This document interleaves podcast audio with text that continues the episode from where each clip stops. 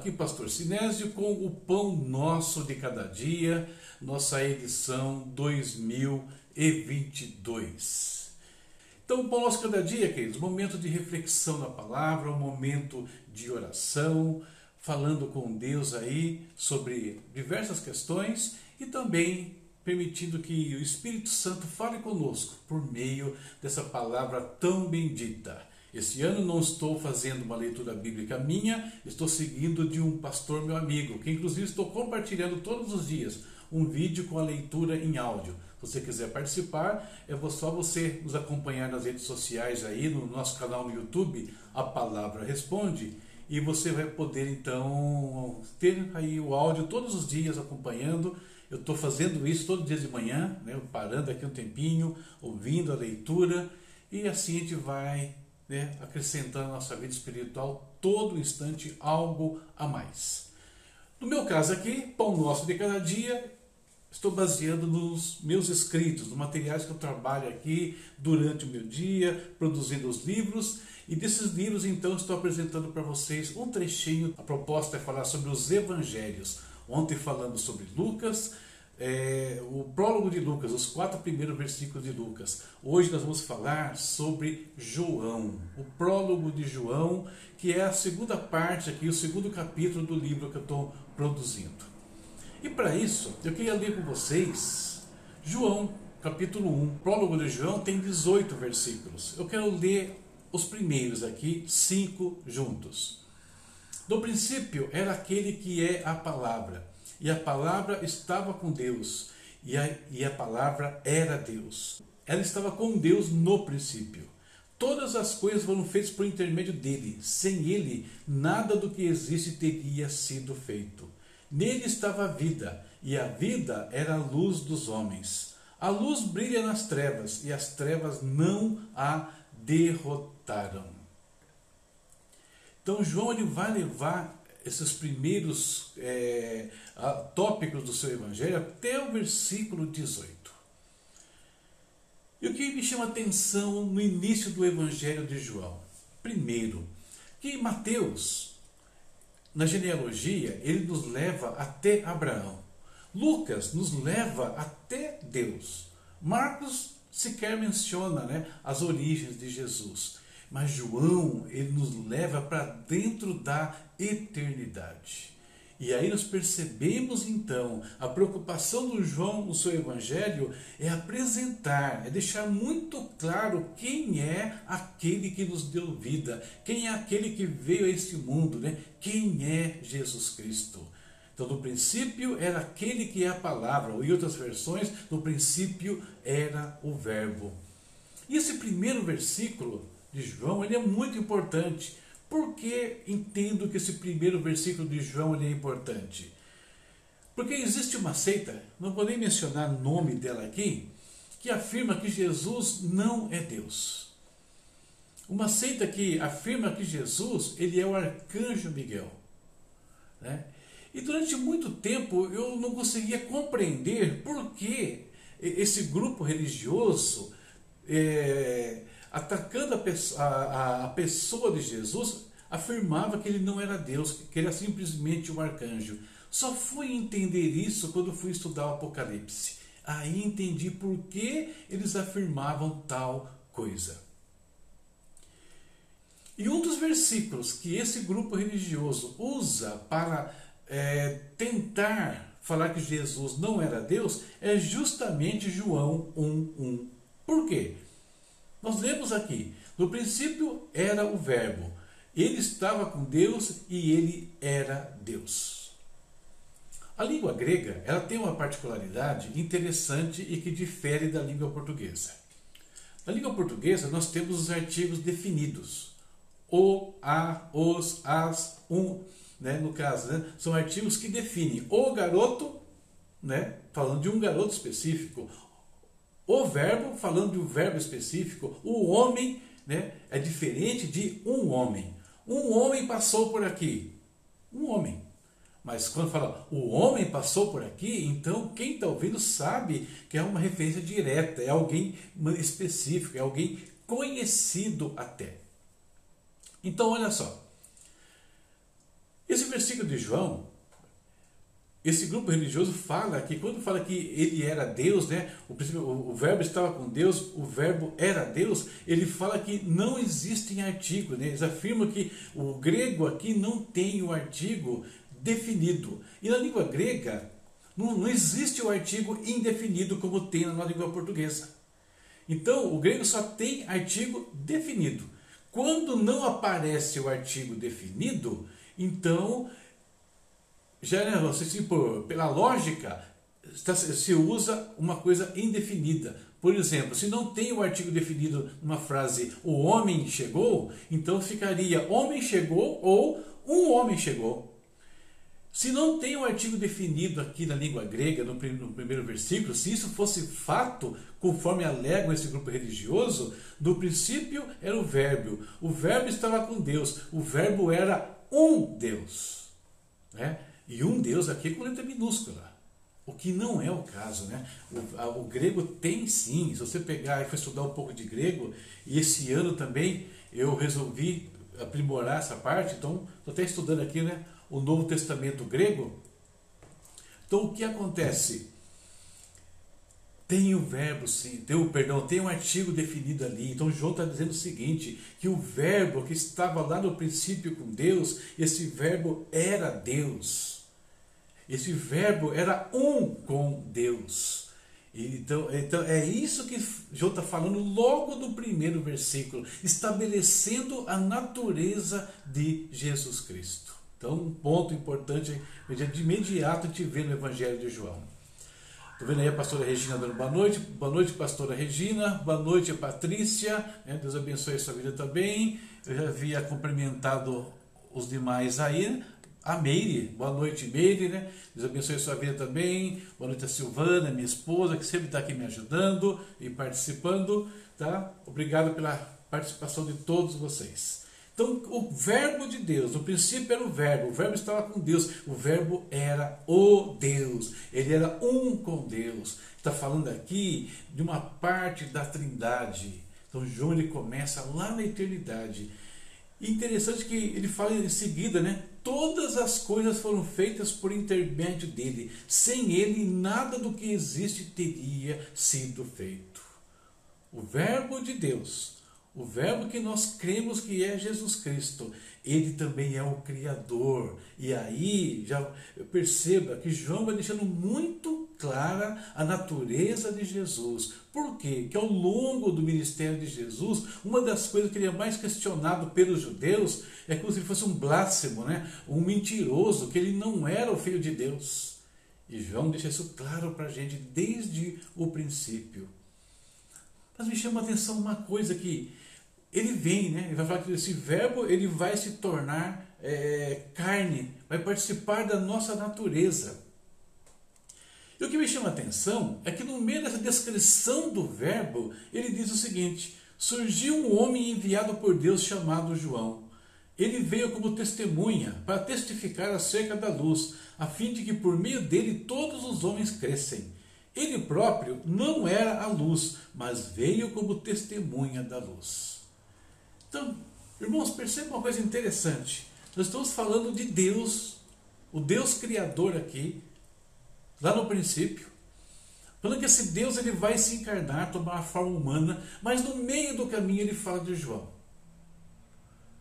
Ou seja, apesar de toda a grandeza de Deus, de todo o poder, quando ele fala de vir para cá, Alguém vai preparar o caminho dele, alguém vai estabelecer uma base para que Jesus então dê início ao seu ministério, que foi João Batista. Fazendo um paralelo aqui né, com o nosso dia a dia, enquanto servos de Deus, o nosso Deus ele é o todo-poderoso, ele faz todas as coisas, pode criar todas as coisas, mas no momento que ele precisa se manifestar para alguém, ele precisa de um João Batista. Ele precisa de alguém que prepare o caminho para que ele chegue ali e seja aceito, seja entendido, seja crido pelos demais. Eu achei isso bastante é, curioso, porque tem muito a ver com o nosso papel enquanto filhos de Deus. Ontem nós falamos de Lucas, né? Ah, o prólogo de Lucas, que com Lucas, O Evangelho de Lucas nada mais é do que o testemunho dele, a preocupação dele em ensinar o Evangelho para um homem que foi Teófilo e se tornou um dos livros da Bíblia. E agora estamos vendo aqui a mesma ideia, o Verbo se encarnando, mas alguém preparando o caminho. Fala que Jesus, né, ele vem para um mundo de trevas. Então, Jesus, o sol da justiça, quando ele se encarna, é como se ele trouxesse um novo dia, um novo tempo, uma nova etapa para esse mundo. O Verbo encarnado, presente aqui entre nós. Esse é um outro ponto importante. O sol da justiça brilhando, trazendo luz, dissipando as trevas da vida dos homens, das nossas vidas aqui. E eu não sei que. Eu sei né, que às vezes nós passamos por momentos difíceis, mas João está dizendo aqui para a gente quem é que está do nosso lado. Quem veio aqui não é um Deus, não é um Deus, um ídolo, um arcanjo, nada disso. Quem está aqui conosco é o Verbo de Deus, a palavra de Deus encarnada, é, falando né, conosco. Lá no, na carta aos Hebreus, né, o autor diz o seguinte: né, tendo Deus falado antigamente muitas vezes e de muitas maneiras aos pais pelos profetas, a nós falou nesses últimos dias pelo Filho. Então Deus fala conosco por meio do Filho, o Deus presente aqui ao nosso lado o tempo todo. E o que eu acho é, interessante é que esse Criador, ele vai encarnar, descer, e, e, ele vem para esse mundo, mas qual é o objetivo de Jesus? É ficar nesse mundo? Não, o objetivo de Jesus, conforme ele vai descendo, chegando perto da humanidade, é vir para dentro do coração do homem. Ele não quer dissipar as trevas que está aqui nesse mundo. Ele quer vir para dentro e dissipar as trevas que está dentro do nosso coração, dentro da nossa mente. É isso que Jesus faz, né? Que ele quer fazer. E na sequência aqui, acho bem interessante e complicado até. Veio para o que era seus, mas os seus não receberam. Contudo, aos Vou pegar um pouquinho só, para aqui. Veio para o que era seu, mas os seus não receberam. O risco que todos nós corremos em alguns instantes.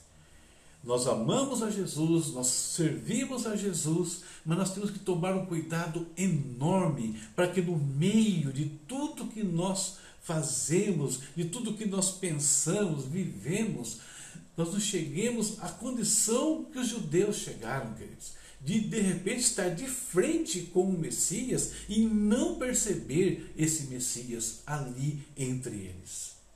Isso pode ocorrer conosco? Pode. Se nós não tomarmos cuidado da nossa vida espiritual, se nós nos zelarmos da nossa vida espiritual, nós podemos, no meio desse cristianismo que nós estamos hoje, no meio da nossa religiosidade que vai se formando sem que a gente se perceba, nós vamos perdendo o contato, a essência do que é comunhão com Deus, a essência de quem é o Cristo.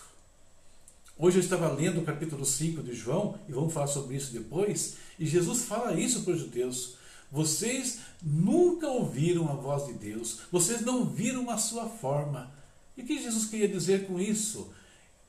Que ouvir a voz de Deus não é ouvir a voz, é atender os mandamentos, obedecer a Deus. Eles nunca tinham obedecido a Deus de verdade. Não ver a forma aqui, não é que Deus tinha um formato, eles não percebiam a manifestação do Senhor ao seu redor. Deus se manifesta, como João está descrevendo aqui nessa fase inicial do seu evangelho. Deus se manifesta todo o tempo ao nosso redor. Será que nós estamos percebendo essa presença de Deus aqui ao nosso redor? Será que nós temos visto essa luz brilhando né, nas trevas que nos cercam a cada instante, que tentam roubar de nós a percepção da presença do Pai? Temos que tomar cuidado com isso. Não permitir que o nosso coração se endureça como eles se endureceram. Agora você, eu, acredito eu, né? Estão na parte seguinte aqui. Contudo, aos que o receberam, aos que creram no seu nome, deu-lhes o direito de se tornarem filhos de Deus. Nos tornamos filhos de Deus.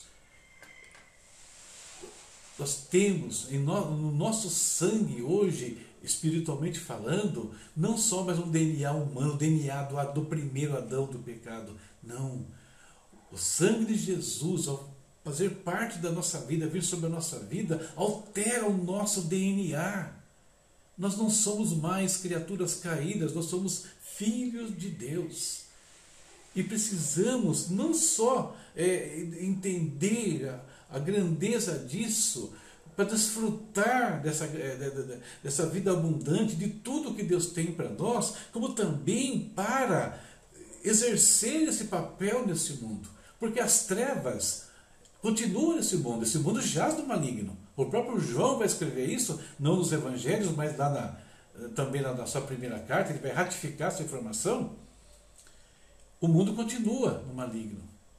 E cadê a luz do mundo? A luz do mundo desceu e nos tornou luz do mundo hoje.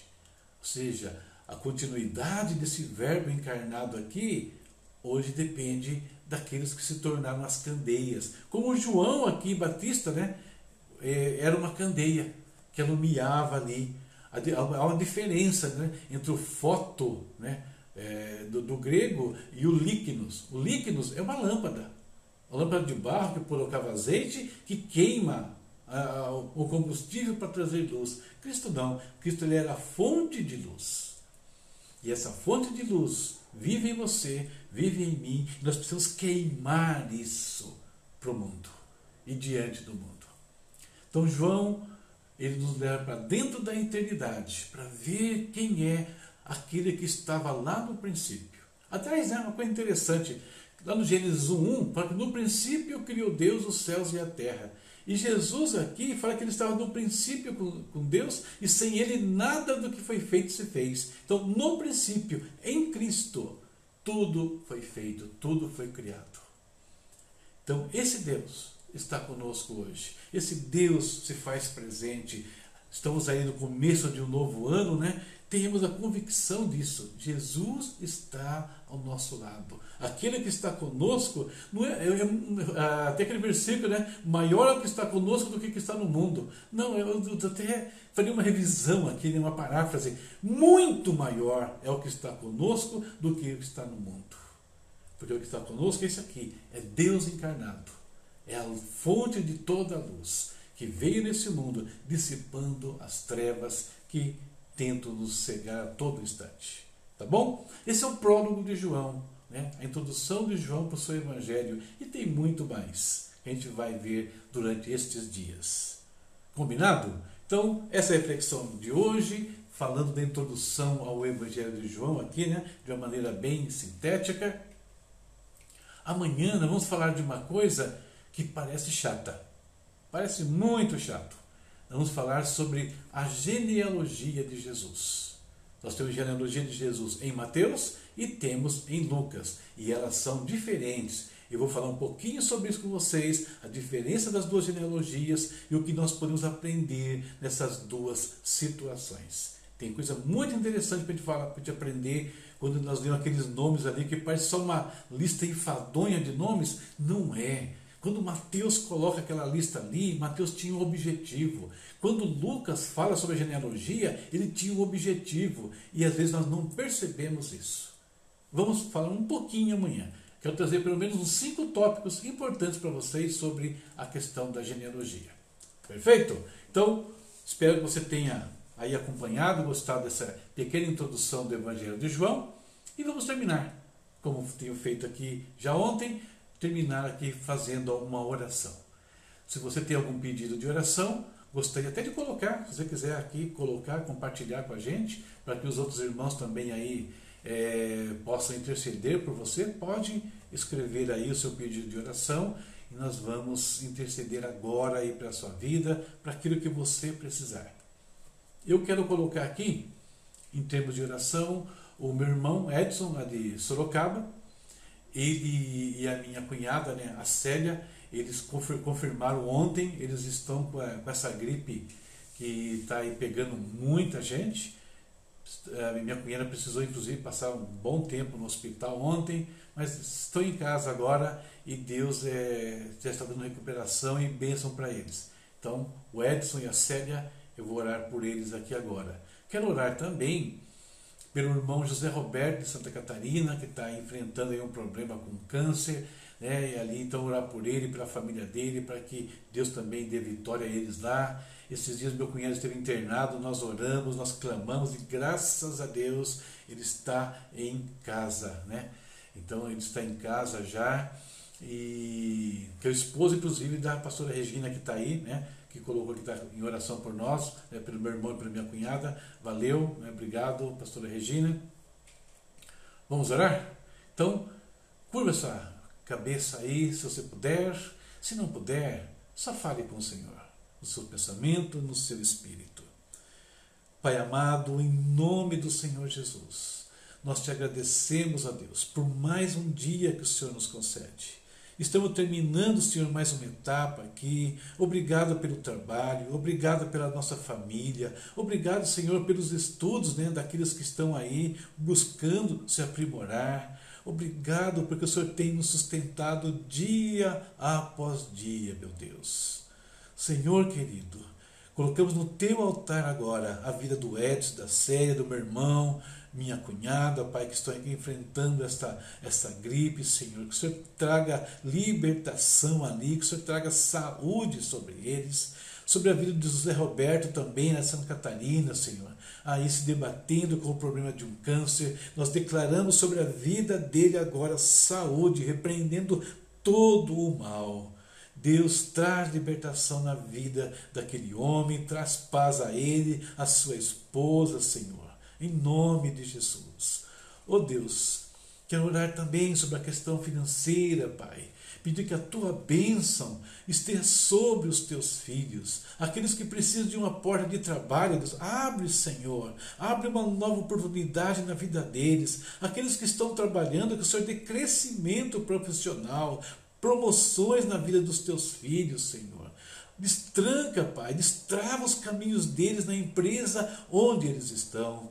Aqueles que têm negócios, ó Deus, que são empresários também, Pai. Abençoa, prospera sobre todos, Deus.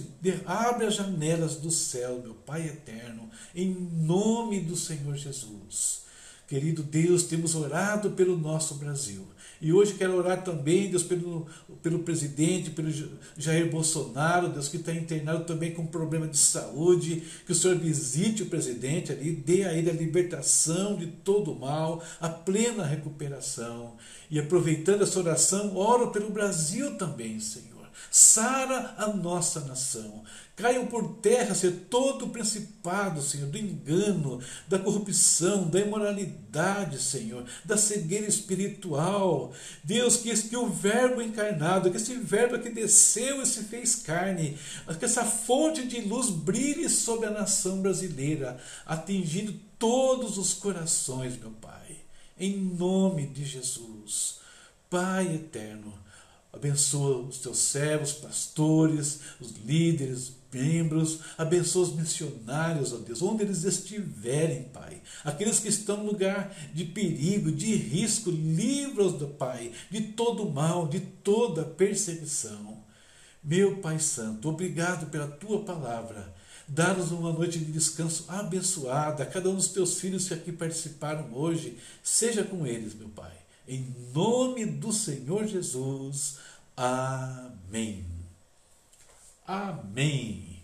Né? Então, que Deus abençoe a vida de cada um de vocês.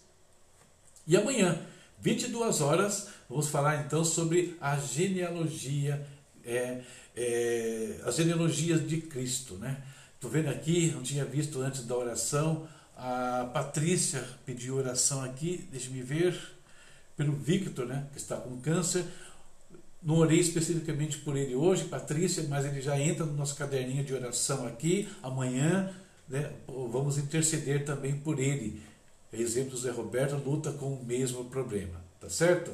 Vamos orar com certeza por esses irmãos.